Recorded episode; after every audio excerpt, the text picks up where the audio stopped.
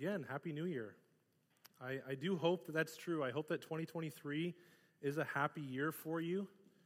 Uh, maybe you have some milestones you're looking forward to or personal goals. Uh, like maybe you'll actually stick to your uh, New Year's resolution this year. Uh, for me, I'm, I'm, looking forward to my brother uh, getting married in the summer. Uh, for my other brother and his wife having their first baby, I'm looking forward to graduating. These, are, these are happy moments that I'm really, really excited for in 2023. And I hope that there are many of those for you as well. Um, however, if, if past experience uh, is, tells us anything, there will probably be, for most of us, some unhappy moments as well. Uh, some of us, you know, we may, maybe we experience the loss of a loved one, or uh, we may struggle with depression and, and, and dark thoughts that just kind of make us feel disconnected from joy or from emotion. Uh, some of us may struggle financially uh, or relationally. Maybe we'll suffer uh, betrayal and, and, face personal attack. And, and as much as we don't really like to think about those things, and as much as we don't want to just go through life afraid and worrying about what the next bad thing is going to be, the reality is that life, as we all know, brings uh, both joy and pain. And so, what is important then for us today is to think about these things, to think ahead and, and, and know how to respond when life becomes harder, when we find ourselves lost in a fog of, of grief and pain, when we don't know who to turn to or who we can trust. Who do we turn to? Who can we trust? For uh, the Christians in the room, you, you know the answer that I'm trying to dredge out. But if you're anything like me, those, those Sunday school answers of, Jesus is the one we turn to, and reading the Bible is what I'm supposed to do, is, is usually not my default response, my default reaction to suffering. A lot of times I, I tend to shut down or uh, turn to distractions like TV or anything that can get my mind off of the pain. Maybe I'll wallow in a bit of self pity. In Psalm 31, David finds himself in circumstances of extreme suffering. There's people that are dragging his name through the mud who are lying about him, who are trying to kill him. And he describes in uh, the psalm how his eyes are wasted from grief, how he's been crying so much that he can barely see anymore.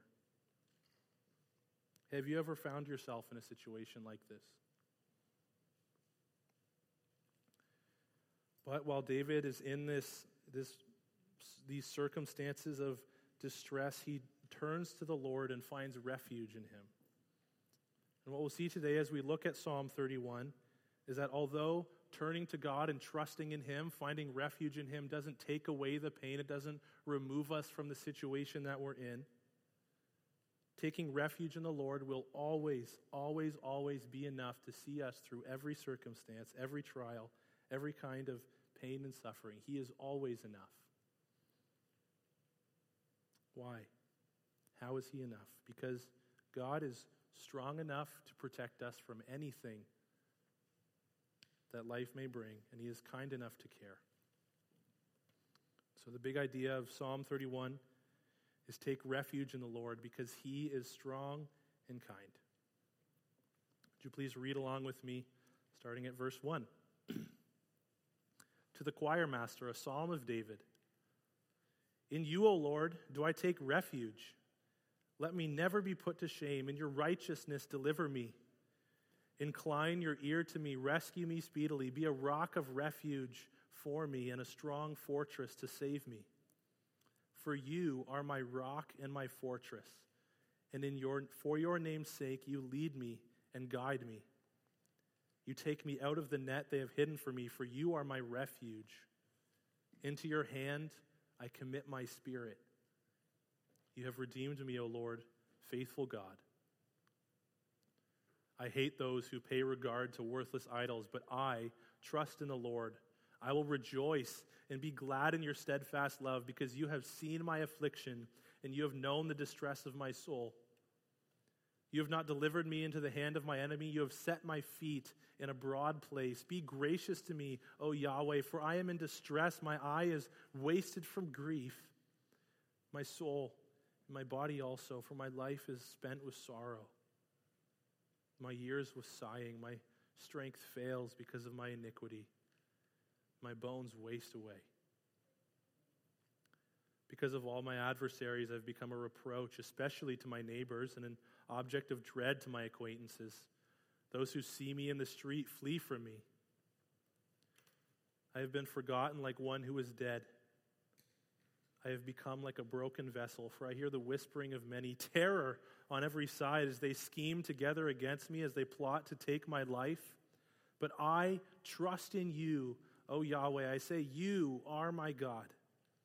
My times are in your hand. Rescue me from the hand of my enemies and from my persecutors. Make your face shine on your servant. Save me in your steadfast love. O Lord, let me not be put to shame, for I call upon you. Let the wicked be put to shame. Let them go silently to Sheol. Let the lying lips be mute, which speak insolently against the righteous in pride and contempt. Oh, how abundant is your goodness, which you have stored up for those who fear you, and worked for those who take refuge in you in the sight of the children of mankind. In the cover of your presence, you hide them from the plots of men. You store them in your shelter from the strife of tongues. Blessed be the Lord, for he has wondrously shown his steadfast love to me when I was in a besieged city. I had said on my alarm, I am cut off from your sight, but when you heard the voice of my pleas for mercy, when I cried to you for help, love the Lord, all you his saints. The Lord preserves the faithful, but abundantly repays the one who acts in pride. Be strong. Let your heart take courage, all you who wait for the Lord. So, the first thing we see, the first reason why we can trust in the Lord in times of difficulty is in the first five verses. It's because He is our strong protector. Verses 1 to 5 are, are an interesting blend of, of confidence, confident declarations that God is His refuge, and then also this tone of desperation, this, this cry for help. He confidently says, In you, O Yahweh, do I take refuge. You are my rock and my fortress. You take me out of this net. Uh, you take me out of the net. This is confident hope, but then, especially in verse 2, this different tone comes on. Incline your ear to me, rescue me speedily. Be a rock of refuge for me, a strong fortress to save me. And when we look at a lot of the lament psalms, this is a pretty common thing. We see this mixture of both confidence and crying for help. And so, what does this mean? Does this mean that he's writing some of this psalm before the, the situation's resolved and after? No. What this tells us is that even though God is, is absolutely strong enough to protect us, to deliver us out of, and to guide us through whatever we may be facing, taking refuge in Him is not a delete button for trials. It doesn't make the, the situation go away. We still have to face them and whatever difficulty they bring. But when we choose to trust in God as our refuge, as our strong protector, we have all that we need and infinitely more to get through it. And probably, Lord willing, come out on the other side as a better person, a stronger person, someone who's more holy, more like Jesus.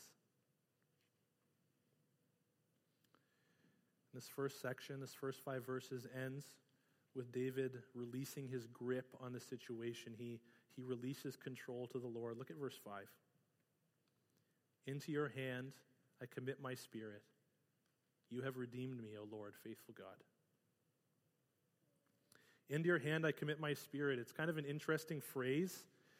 Uh, in, in, the time and culture that the psalm was written in, the spirit, your spirit, was thought of as, as the animating life force, the very core of who you were, who, what makes you you, what makes you alive. The word that's used here for spirit is, is also used for breath in other places in the Old Testament. And so, uh, for example, in Genesis 2, the way that God makes Adam alive is to breathe the breath of life into him to breathe the spirit of life into him. And he makes him alive. And so, by saying this, what David is saying is, is not just that he's committing the physical safety of his body, the physical well being of himself to God, hoping that he comes out of this situation uh, without any sort of physical wear and tear.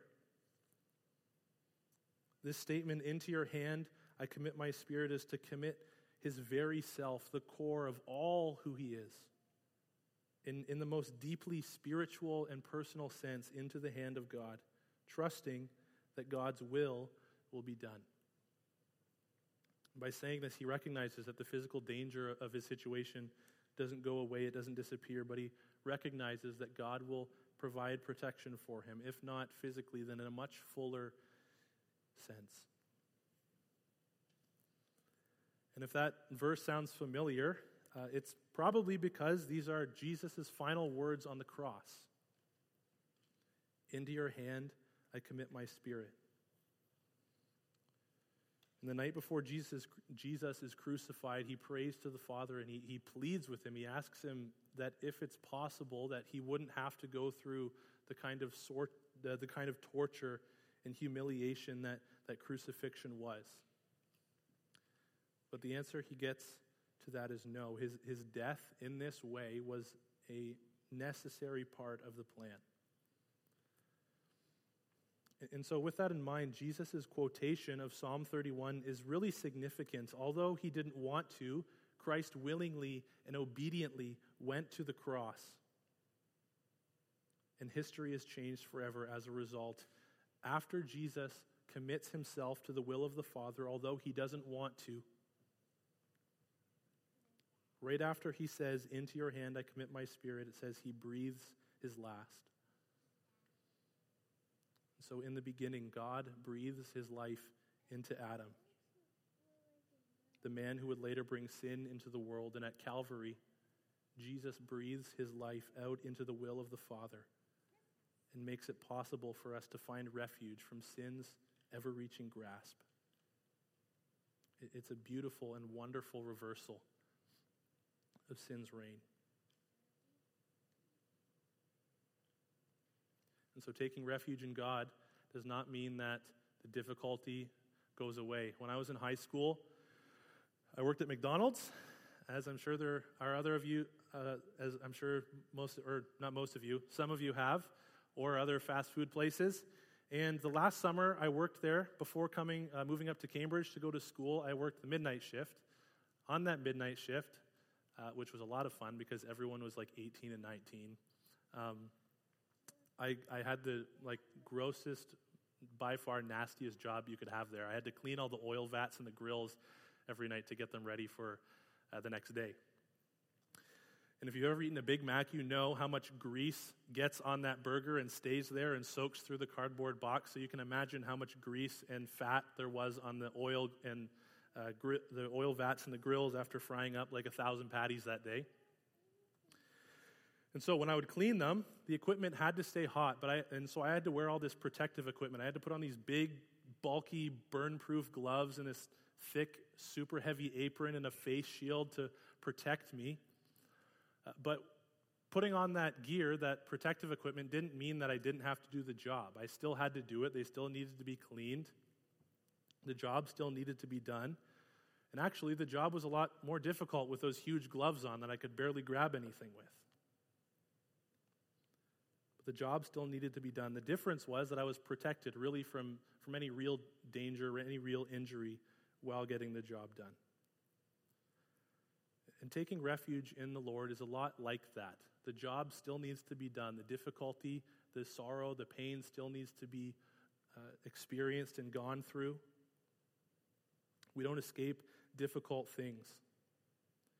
And sometimes staying close to the Lord makes the situation a bit more difficult on a human level. But since He is strong enough to protect us and kind enough to care, we're protected from any real eternal danger. In His protection, we are safe, despite any danger or pain or suffering that life will bring because he is our strong protector.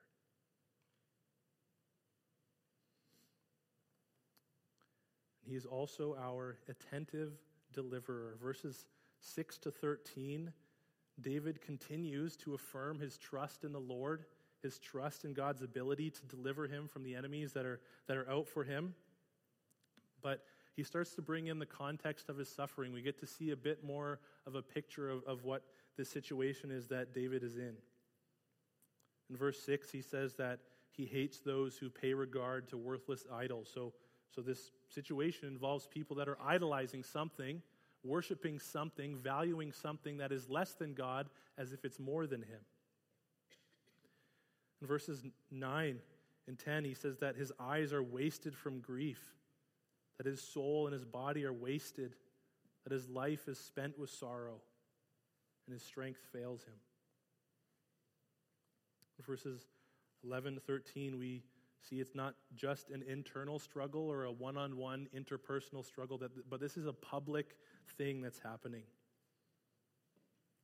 He's become an object of dread to his acquaintances. His neighbors uh, see him as a reproach.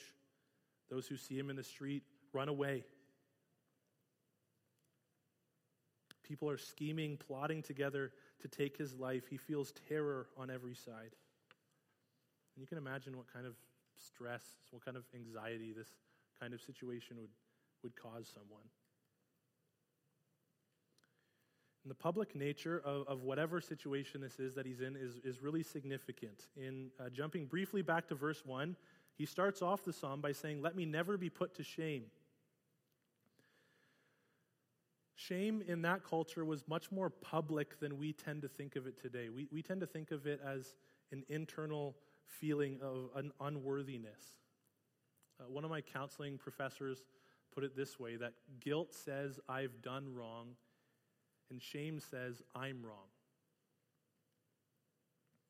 Shame is a feeling that can obliterate people's lives, their sense of self and worth. However, shame in that culture uh, carried with it uh, much more public sense of public disgrace, of humiliation. And so that's not to say that there wasn't any emotional component to it. But shame was, was nearly always some sort of public humiliation. People knew about what was going on, and that would bring shame to your name, to your family. And so when we read in verses 11 and 12 that people run away from him, that they flee from him when they see him in the street, that he's become a reproach to his neighbors, that is shame. And this is one of the reasons why it's so significant, so important, and so uh, worth taking note of that he sticks close to the Lord and aligns himself with his righteous God instead of these, these wicked people who are caught in idolatry and lying. Social pressure can have so much power over us, and it probably would have been easier for David to kind of compromise a little bit or stay quiet about whatever they were lying about and kind of try to fit in and, and join these people, appease these people who hated him. For the people of God, there will always be social pressure to conform.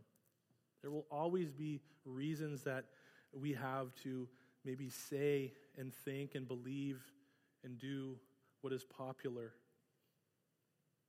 And this can often come at the expense of believing what's true. As our culture continues to move in a direction that is antithetical to the Christian faith, as beliefs and values in culture begin to clash more and more with what the Bible says, we're, we're probably going to face increasing social pressure to fit in. And you may face the reality of, of public shaming if, if you say what if you say you believe what the Bible has to say about uh, sexuality or gender or, or abortion issues, for example. There's many more things. This is why it is so incredibly important that we have put our trust in the Lord, that we find our identity and our confidence, our self worth in Him, in Him alone, and not anything else in culture. When we take these things to the Lord and choose to find refuge in Him, social pressure, the desire to fit in, to conform, becomes a lot less appealing. And that's not to say that it, that it goes away But the desire is, is less because we know for sure where we find our confidence. We know for sure who has seen us through the, the rest of our lives and who will see us through in the future. And so, for David, despite this shame, despite this public humiliation, he trusts in the Lord. In verse 7, he, he says something that seems out of place given his situation. He says uh, in verse 7 I will rejoice and be glad in your steadfast love, because you've seen my affliction and you know, you have known the distress of my soul. Rejoicing again in the midst of suffering isn't a super uncommon thing in the Psalms, but no matter how many times I read it, no matter how many times I hear about it, it seems so hard, so, so different and unrelatable sometimes to how I feel when I've gone through hard things. How can he be rejoicing when a few verses later he says that his eyes are wasted from grief, his strength is failing him, his bones are wasting away? That doesn't sound like a situation to be rejoicing in.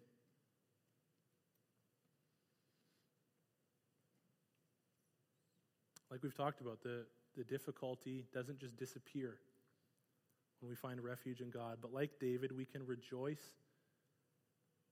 in the midst of difficulty because of God's steadfast love. How and why? Look again at verse 7. I will rejoice and be glad in your steadfast love. Why? Because you have seen my affliction and you have known the distress of my soul. Think about that for a moment. The God who created the universe with a word, who sustains everything that you see and know, who gives your life purpose and meaning and reason. He knows you. He knows what you're going through. He sees your pain. He knows your distress. He sees you. In his book, uh, Knowing God, J.I. Packer says this What matters supremely, therefore, is not the fact that I know God, but the larger fact which under, underlies it the fact that He knows me. I am graven on the palms of His hands, I am never out of His mind. All my knowledge of Him depends on His sustained initiative in knowing me. I know him because he first knew me and continues to know me. He knows me as a friend, as one who loves me. And there is no moment when his eye is off me or his attention distracted from me. And no moment, therefore, when his care falters.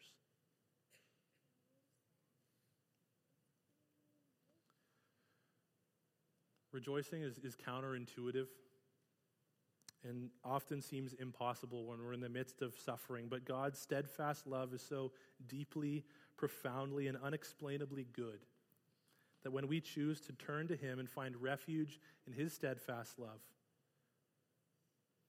while the storms rage around us, somehow, despite this suffering and pain, we can rejoice and be glad because we are known by Him.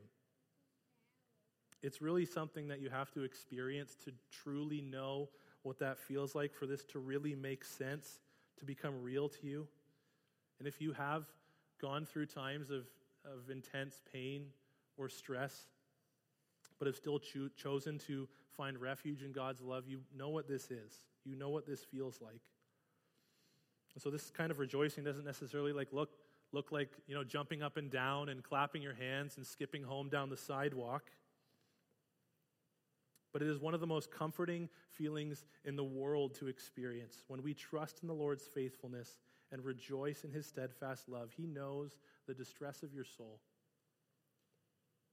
He sees your pain, and Hebrews says that he is able to sympathize with our weaknesses because he has gone through that exact same kind of suffering and pain, even death. He knows you and He cares for you, and He is able to deliver you out of sorrow and into rejoicing in His presence. He is our attentive deliverer.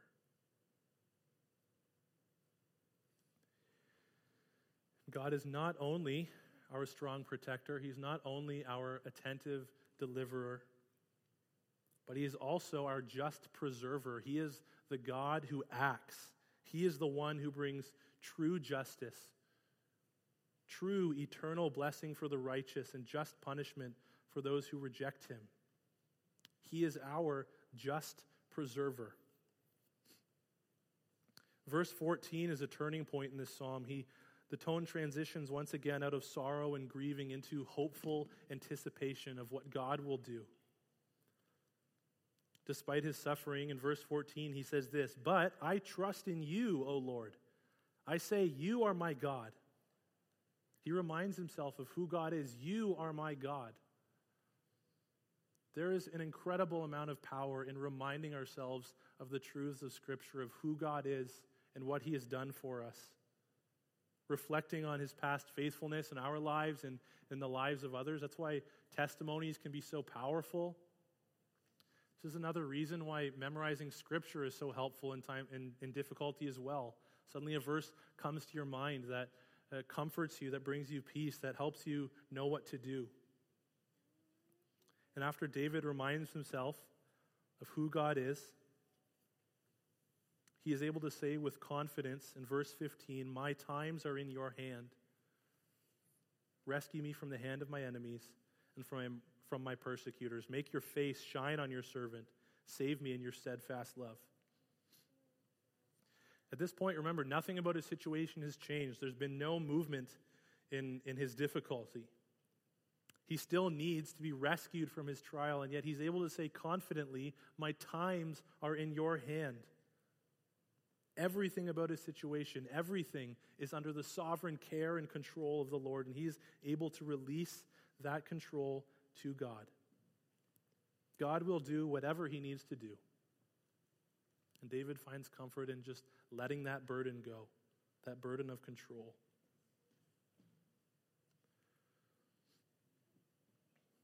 In the next few verses, we see David appealing to God's justice for his righteousness.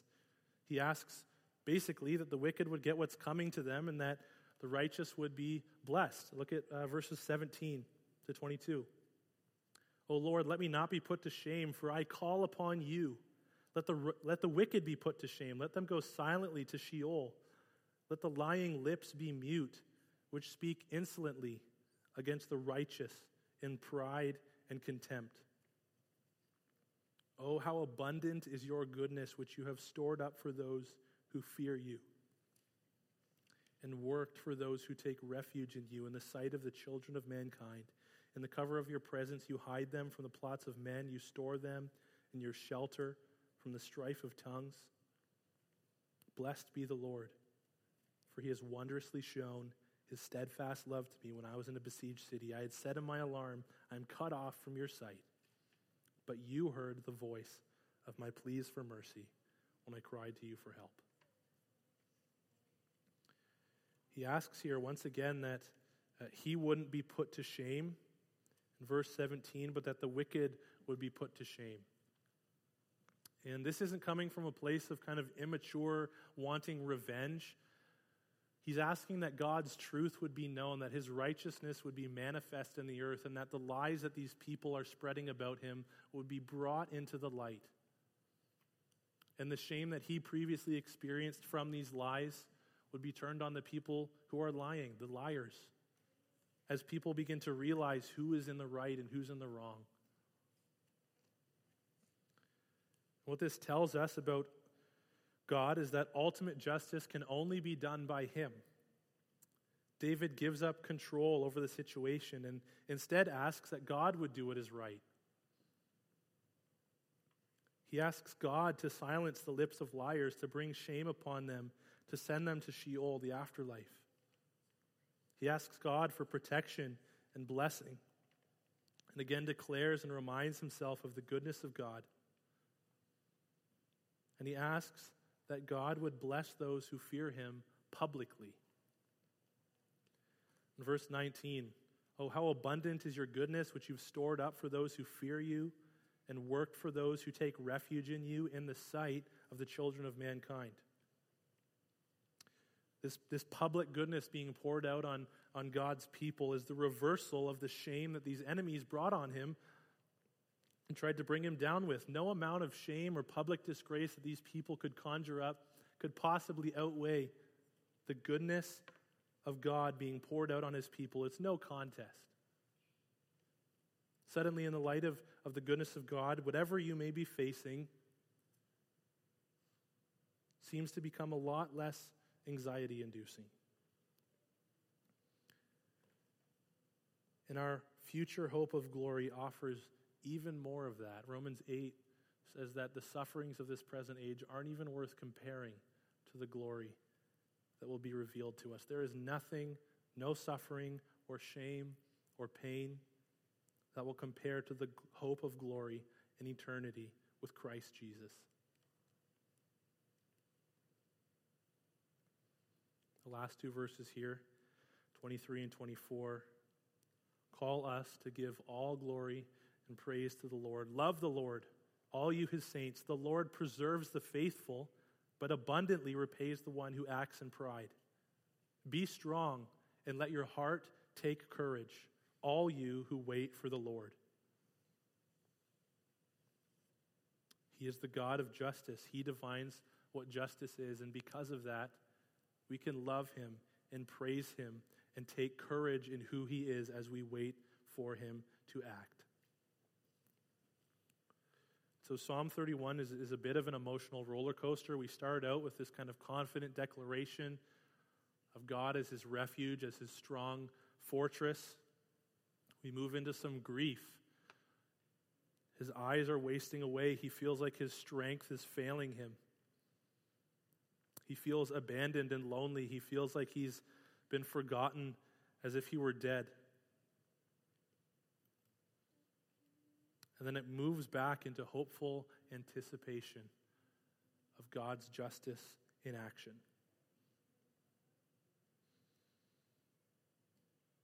And so, listen, it's, it's okay in, in hard times to not respond with the kind of you know, resolute courage that we see in superhero movies. You're going to go up and down. You know, our emotions are going to rock us a bit up and down and side to side. Sometimes we'll get discouraged and beat down. We'll lose hope, and that's, that's normal. But we can take courage in knowing that there is a God who never changes, who is never unstable, who never falters. He will always be there to protect you, for you to turn to and take refuge in, because He is strong enough to protect us and He is kind enough to care. And so, church, as, as we wait for the Lord, be strong. Let your heart take courage. No matter what this year may bring, whether it's the best year of your life or it turns out to be the worst, take courage in knowing that God is your strong protector. His power and might are more than enough to handle anything you're going through. He is your just preserver. He is the one who will act. He is your attentive deliverer. He sees and knows your heart. He is the one who will sustain you through uh, the highest moments and the lowest moments of life. This year, commit your spirit into the hand of God and trust that He is in control. Find refuge in the Lord because He is strong and kind. For I am sure that neither death nor life, nor angels, nor rulers, nor things present, nor things to come, nor powers, nor height, nor depth, nor anything else in all creation will be able to separate us from the love of God in Christ Jesus our Lord. Let's pray.